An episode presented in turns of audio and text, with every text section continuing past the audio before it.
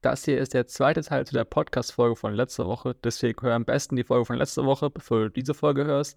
Auch wenn es getrennte Themen sind, weil in dieser Folge sprechen wir darüber, wie du jetzt Abzocken erkennen kannst und am besten auch vermeiden kannst. Zu dem White Paper, wo du eben sagtest, ja, wenn da nur, äh, nur Marketing-Wischiwaschi drinsteht und so weiter, ähm, da, das hat mich auf die Idee ge gebracht, nochmal bei Platin Coin Ultima nachzugucken, weil die hatten nämlich auch ein White Paper, wo auch ein bisschen technische Sachen drin standen, die zwar, wenn man sie sich genau durchgelesen hat, nicht viel Sinn ergeben haben, aber da standen technische Sachen drin. Also von daher würde ich jetzt nicht unbedingt pauschal behaupten, wenn da technische Sachen über wie funktioniert der, ähm, der, der die Coin Tokenomics und weiß ich nicht was, ähm, heißt nicht unbedingt, dass das dann auch ein seriöses Projekt ist. Also ich würde mir das dann schon gerne nochmal genauer angucken. Ja, ja, auf jeden Fall. Das ist eine äh, wichtige Sache. Das ist natürlich nur ein Filtermechanismus, den man da äh, ansetzen kann, sage ich mal so. Also äh, definitiv sollte man nicht, äh, also viele äh, Scam-Projekte machen sich auch die Mühe und schreiben ein richtiges White Paper. Genau. Also das, das äh, ich nämlich. So, das ist natürlich jetzt nicht äh, der, das man sagen kann, das ist das einzige Kriterium, was man sich anschauen sollte, sondern es ist halt einfach eine Sache, die einem helfen kann, schon mal ein paar auszufiltern, die halt sich keine Mühe gegeben haben, ein richtiges White Paper zu schreiben. Die dann sogar so ein richtig buntes Marketingpapier gebastelt haben, nur statt, mhm. äh, weil White Paper heißt auch White Paper, weil das eigentlich so ein weißes Dokument ist für äh, akademische Ansätze eigentlich so. Mhm. So, so habe ich zumindest immer verstanden. Und nicht, dass dann da bunte Grafiken und äh, Männchen und was weiß ich alles da drauf äh, sind, die halt natürlich schön marketingtechnisch rüberkommen. Ja. Das hat sich halt so eingebürgert wegen dem äh, Bitcoin White Paper im Endeffekt, das, äh, das ursprüngliche, womit alles mhm. angefangen hat, quasi. Äh, deswegen musste dann auch jedes Projekt ein White Paper haben. ähm, ja, das ist, das ist schon lustig, weil ich habe jetzt zufälligerweise gerade tatsächlich nochmal diesen Platin Coin Ultima ähm, aufgerufen und ich glaube, das letzte Mal haben wir drüber geredet, da stand der irgendwie bei 70.000 äh, Dollar oder sowas oder Euro sogar. Und ähm, mittlerweile ist da auf, es, es, gibt mittlerweile sogar PL äh, Platin Coin Ultima Classic und Platin Coin Ultima. Eine neue Variante schon, ja. Also irgendwie ähm, scheint es da schon äh, irgendwie einen Fork oder sowas gegeben zu haben. Keine Ahnung. Ich habe das Projekt jetzt nicht mehr verfolgt. Das sollten wir uns vielleicht nochmal angucken. Einfach für den Spaß. Auf jeden Fall ist jetzt der momentane Kurs bei 179 Dollar. Ja, das macht Spaß. 133, sorry, ich habe mich verguckt. 133. So, jetzt frage ich mich natürlich, was machen die ganzen Leute, die da jetzt ähm, auf, auf diesen, auf diesen 70.000 Euro Einkommen oder sogar, es ging sogar über 100.000 Dollar, sehe ich gerade. Mhm.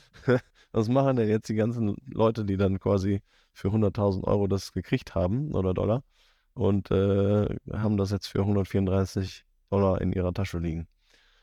Ist natürlich jetzt ein Riesenschwenk im, im Thema, aber es kam gerade so schön mit dem White mhm.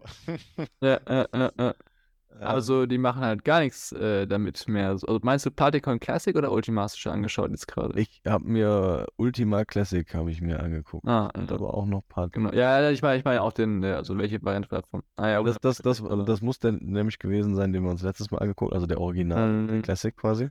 Weißt du, das, das Problem ist ja auch, äh, kannst du das Ding überhaupt handeln? Ne?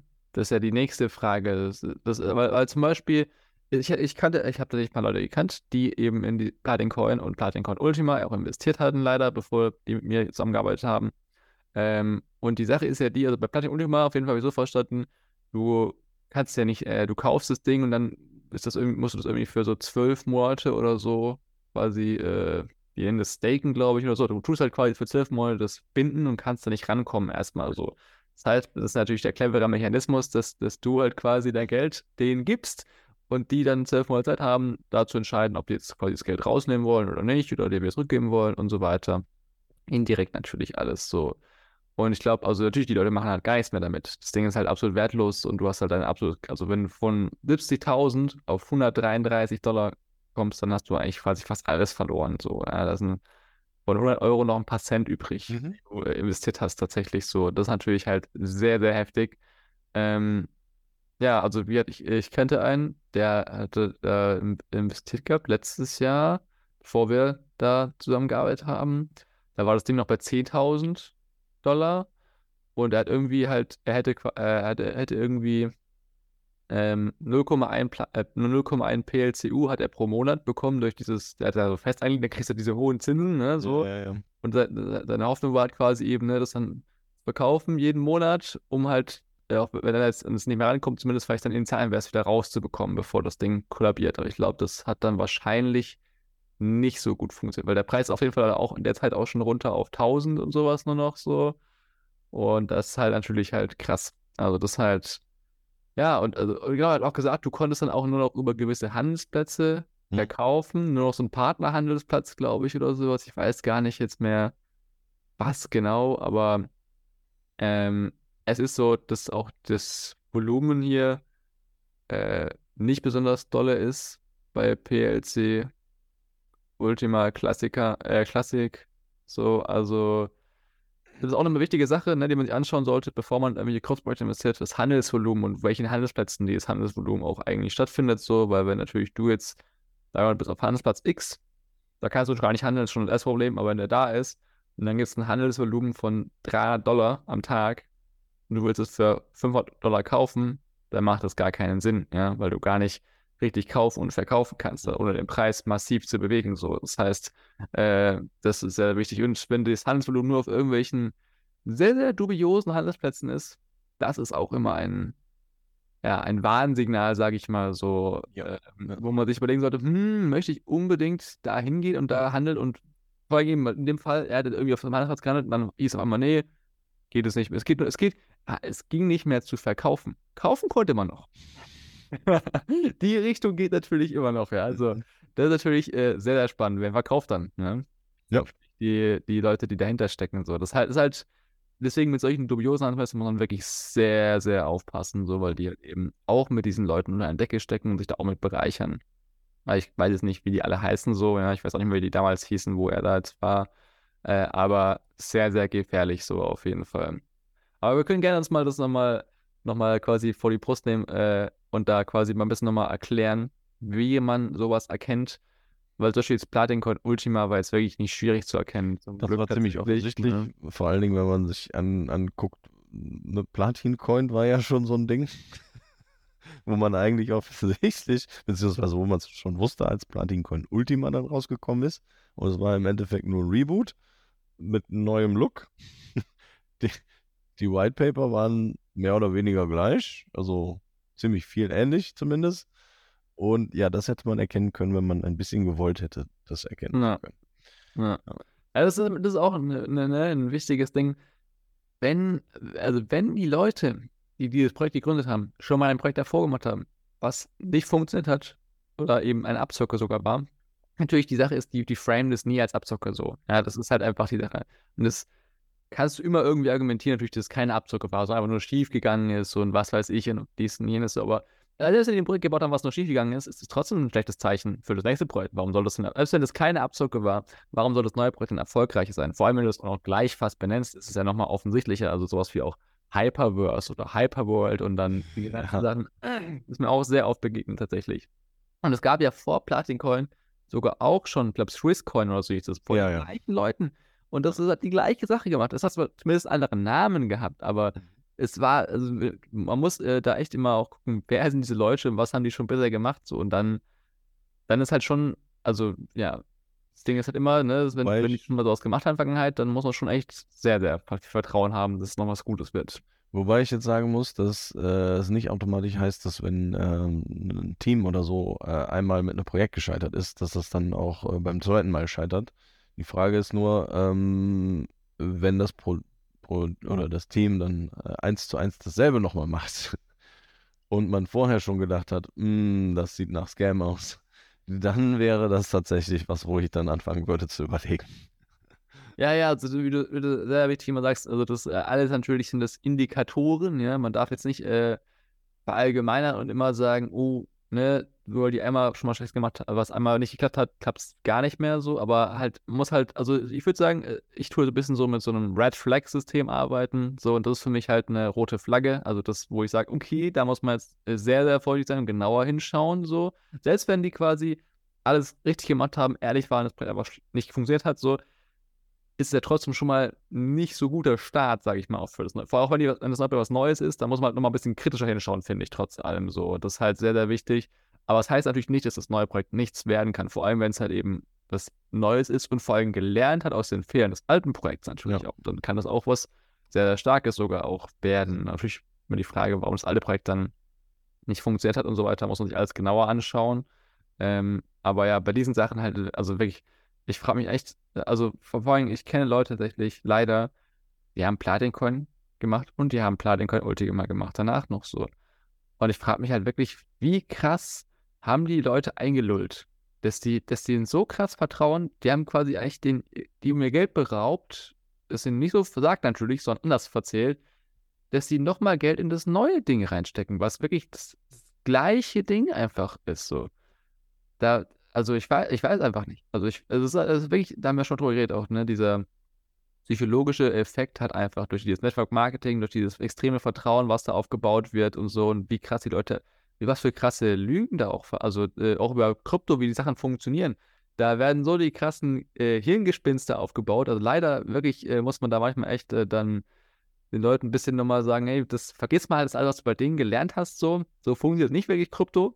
Und das, äh, sowas, dass du dann Blockspace kaufen kannst, ja, und dann da irgendwie so, keine Ahnung, das ist alles, alles so komische Sachen, habe ich da einfach schon jetzt gehört mittlerweile. Und ich finde es halt wirklich, ich finde es halt wirklich sehr traurig, muss ich ehrlich sagen. Weil es halt wirklich super viele Leute ihr Geld gekostet hat und ihr Vertrauen in Krypto auch gekostet hat. So, obwohl das eigentlich mit Krypto an sich nichts zu tun hat, grundlegend. So. Es ist halt einfach nur dieses, ich mal, dieses Pferd genutzt, äh, um halt die Abzocke durchzuziehen, aber hat ja keinen, keine richtigen, keine richtigen, keine richtigen Kryptowährungen eigentlich so, die irgendwas Sinnvolles tun so. Und die Leute tun auch trotzdem halt, das halt verallgemeinern wir dann halt. Ne? Ist halt super schwierig. Ich hoffe wirklich, dass äh, Krypto diesen Ruf noch mehr verlieren kann mit, den, mit der Zeit, dass äh, so viel Abzocken hier passieren.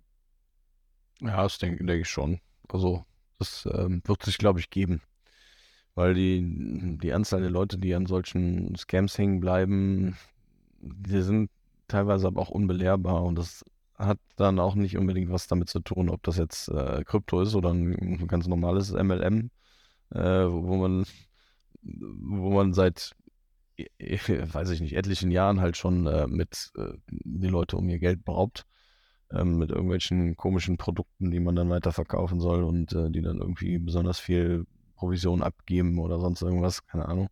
Das ist ja im Endeffekt nur dieses alte Modell auf eine neue, in eine neue Ecke gestellt. Ähm, also bei den Leuten, die da jetzt wirklich so äh, jüngermäßig unterwegs sind, denen, weiß ich nicht, denen würde ich gerne helfen, aber die lassen sich ja nicht gerne helfen. Das ist das ja, das, das, ist echt das Problem. Also bin ich echt froh, dass der eine dich helfen lassen hat mit äh, der Platikon und Platikon Ultima, weil er trotzdem offen dafür war, äh, noch mehr das äh, richtig zu lernen, so, obwohl er noch dran geglaubt hat währenddessen auch, so muss man auch dazu sagen. Also, das war schon äh, super stark, dass er so offen dann noch war, aber die meisten sind halt echt so voll involviert und die wollen sich ja nicht helfen, weil die denken, die ist halt im Recht und du hast das Unrecht so, mhm. weil wenn du denen sagst, also ich, deswegen muss echt sehr, das ist halt super krass, weil die super krass identifiziert sind mit diesen Sachen. Das ist halt auch ein, ja. das ist auch ein wichtiger Investmentfehler, den man nicht machen sollte, sich mit seinen Anlagen zu sehr identifizieren. Man darf natürlich, man kann nicht unemotional komplett sein, ja, aber man sollte nicht da so identifiziert mit sein, dass man das sagt, das ist, das Ding ist alles, was mein, äh, so, ne, da stehe ich komplett hinten dran. Also du, du sollst schon hinten dran stehen, aber du solltest halt nicht äh, so hinten dran stehen, dass, dass, du quasi den Blick verlierst, auch die kritischen Sachen zu sehen, die das ganze Ding an, äh, hat. Weil jedes, jedes Projekt, alles hat gewisse Risiken und Probleme. Es gibt nichts, was perfekt ist, so. Und das ist halt wichtig im Auge zu behalten, so. Aber wie du sagst, eben diese ganzen Scams, also vor allem auch Ne, so diese, diese, die, leider sehe ich da schon auch so eine Schnittmenge, dass Leute, die bei diesen Krypto-Projekten reinfallen, auch diese anderen Sachen, äh, sag ich mal, reinfallen, solche sowas wie auch Telefon abzocken und so, ne? Das es immer noch. Das äh, wirklich, äh, erlebe ich auch, dass Leute mir davon erzählen, leider, dass sie dann ne, angerufen werden. Sie haben Lotto gewonnen, ne? sie müssen jetzt mal kurz nochmal, also sie müssen die Steuer schon mal vorzahlen und da was überweisen nach Indien oder keine Ahnung. So, ähm, ja, das ist einfach nur eine neue, neue, wie gesagt, eine neue Ecke, in die die ganzen Sachen gestellt werden, wo es halt sehr gut funktioniert, halt aufgrund dieser Kombination mit, dass Leute glauben, man kann schnell reich werden, das ist halt, das ist halt realistisch ist im Kryptobereich. Was es in der Relation auch ist im Vergleich zu anderen Bereichen, aber nicht in der Relation, wie das diese Projekte halt einem vermarkten und halt dieses extreme Vertrauen durch Network Marketing halt einfach so. Das ist halt, ja, mega schade, so, dass, das, dass die Menschen da so ausgenutzt werden, einfach so. Ich hoffe, dass äh, echt die Leute immer mehr ähm, durch äh, Lernen, sage ich mal, und halt trotzdem sich nicht abschrecken lassen von Krypto dadurch. So. Mhm. Ja. Ich hoffe schon, ja. Also ich denke eigentlich mal, weil diese, diese Abzocken, lustigerweise schaffen die es ja immer wieder Leute, die komplett noch überhaupt gar nicht mit Krypto irgendwas zu tun haben, irgendwie. Es gab auch mal eine Zeit, da hat Dieter Bohlen angeblich äh, irgendwas gemacht. Und da hatten mich dann auch etliche Leute gefragt, so, oh, kann man das kaufen und so weiter. Habe ich natürlich alles äh, erstmal gesagt, so, pass auf. erstmal glaube ich nicht, dass Dieter Bohlen hier erklären kann, was da los ist.